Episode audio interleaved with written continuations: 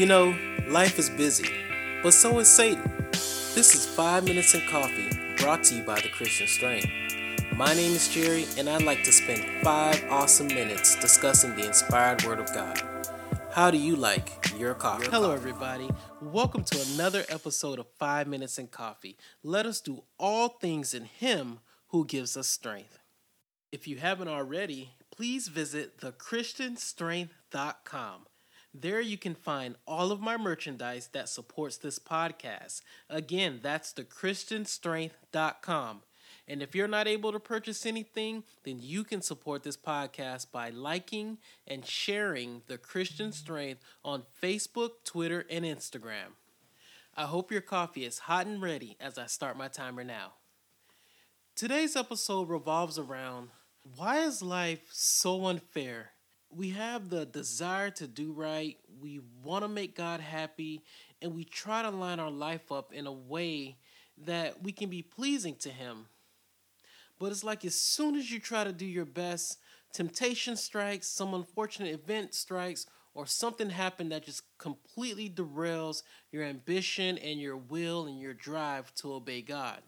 For instance, you tell yourself, I'm not going to be angry anymore. I have an anger problem and I'm going to work on it.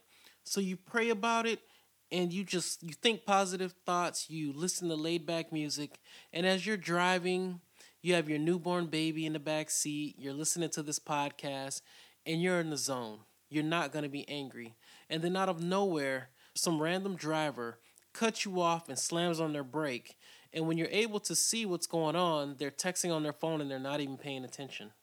Or you tell yourself, I'm going to be a better spouse today. I know there are some things that I can do to enhance my marriage. And as soon as you get home, before you even make it in the door, a reoccurring argument has just come out of nowhere and you feel caught off guard. Or you tell yourself, I'm going to eat better. I'm tired of eating the way I've been eating.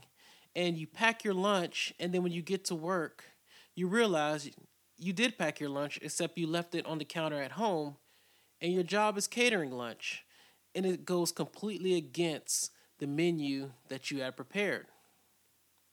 Why is life unfair in this matter of trying to do your best and it just does not work out? When I think of a situation that really feels like it's unfair, I think of Job. If you've never read the book of Job, it starts out like an action movie. It's complete action. Job, your children have died. Job, your cattle have died. Job, you no longer have your health. Sorry if that's a spoiler alert if you haven't read the book of Job, but it just starts out like an action movie. And as Job is going through his trials, he's trying to figure out what's going on with him. But God begins to ask him a series of questions that lets Job know that I am in control. And he asks Job, Where does darkness go? He asked Job, Where were you when I laid the foundations of the earth? God goes on to ask many questions. And to be quite honest, when I read these questions, these are questions that I've never thought of, or these are questions that I never even knew existed. That's how profound God's questions to Job's are. God demonstrates how mighty his ways are in comparison to Job with these questions. And it's easy for us to attribute a level of fairness in this life to each and every one situation because our minds are so simple. It's like when a child asks you to go to the store and buy them the most expensive toy, and you tell them, I can't get that toy right now because I don't have the money for it, and they re- and they respond with, It's easy. You just go there and swipe your card and they'll give it to you because they don't have the full understanding of what buying that toy means. It is amazing that we are without all of the information and yet we can determine what should and should not happen to us. Sometimes when we are providing counsel back to God, I believe this is what we actually sound like. No, God, I should not suffer this way. I know what's best for me because the way you want to do it, it's suffering too much. Even if your way will get me to grow in Christ and ensure that I will be with you in all eternity, your way is just not fair and it's not right. Or, no, I should not have to suffer this setback in my marriage. even though it would lay a foundation for a healthier marriage in the future, I don't like the way it makes me feel. It's not fair.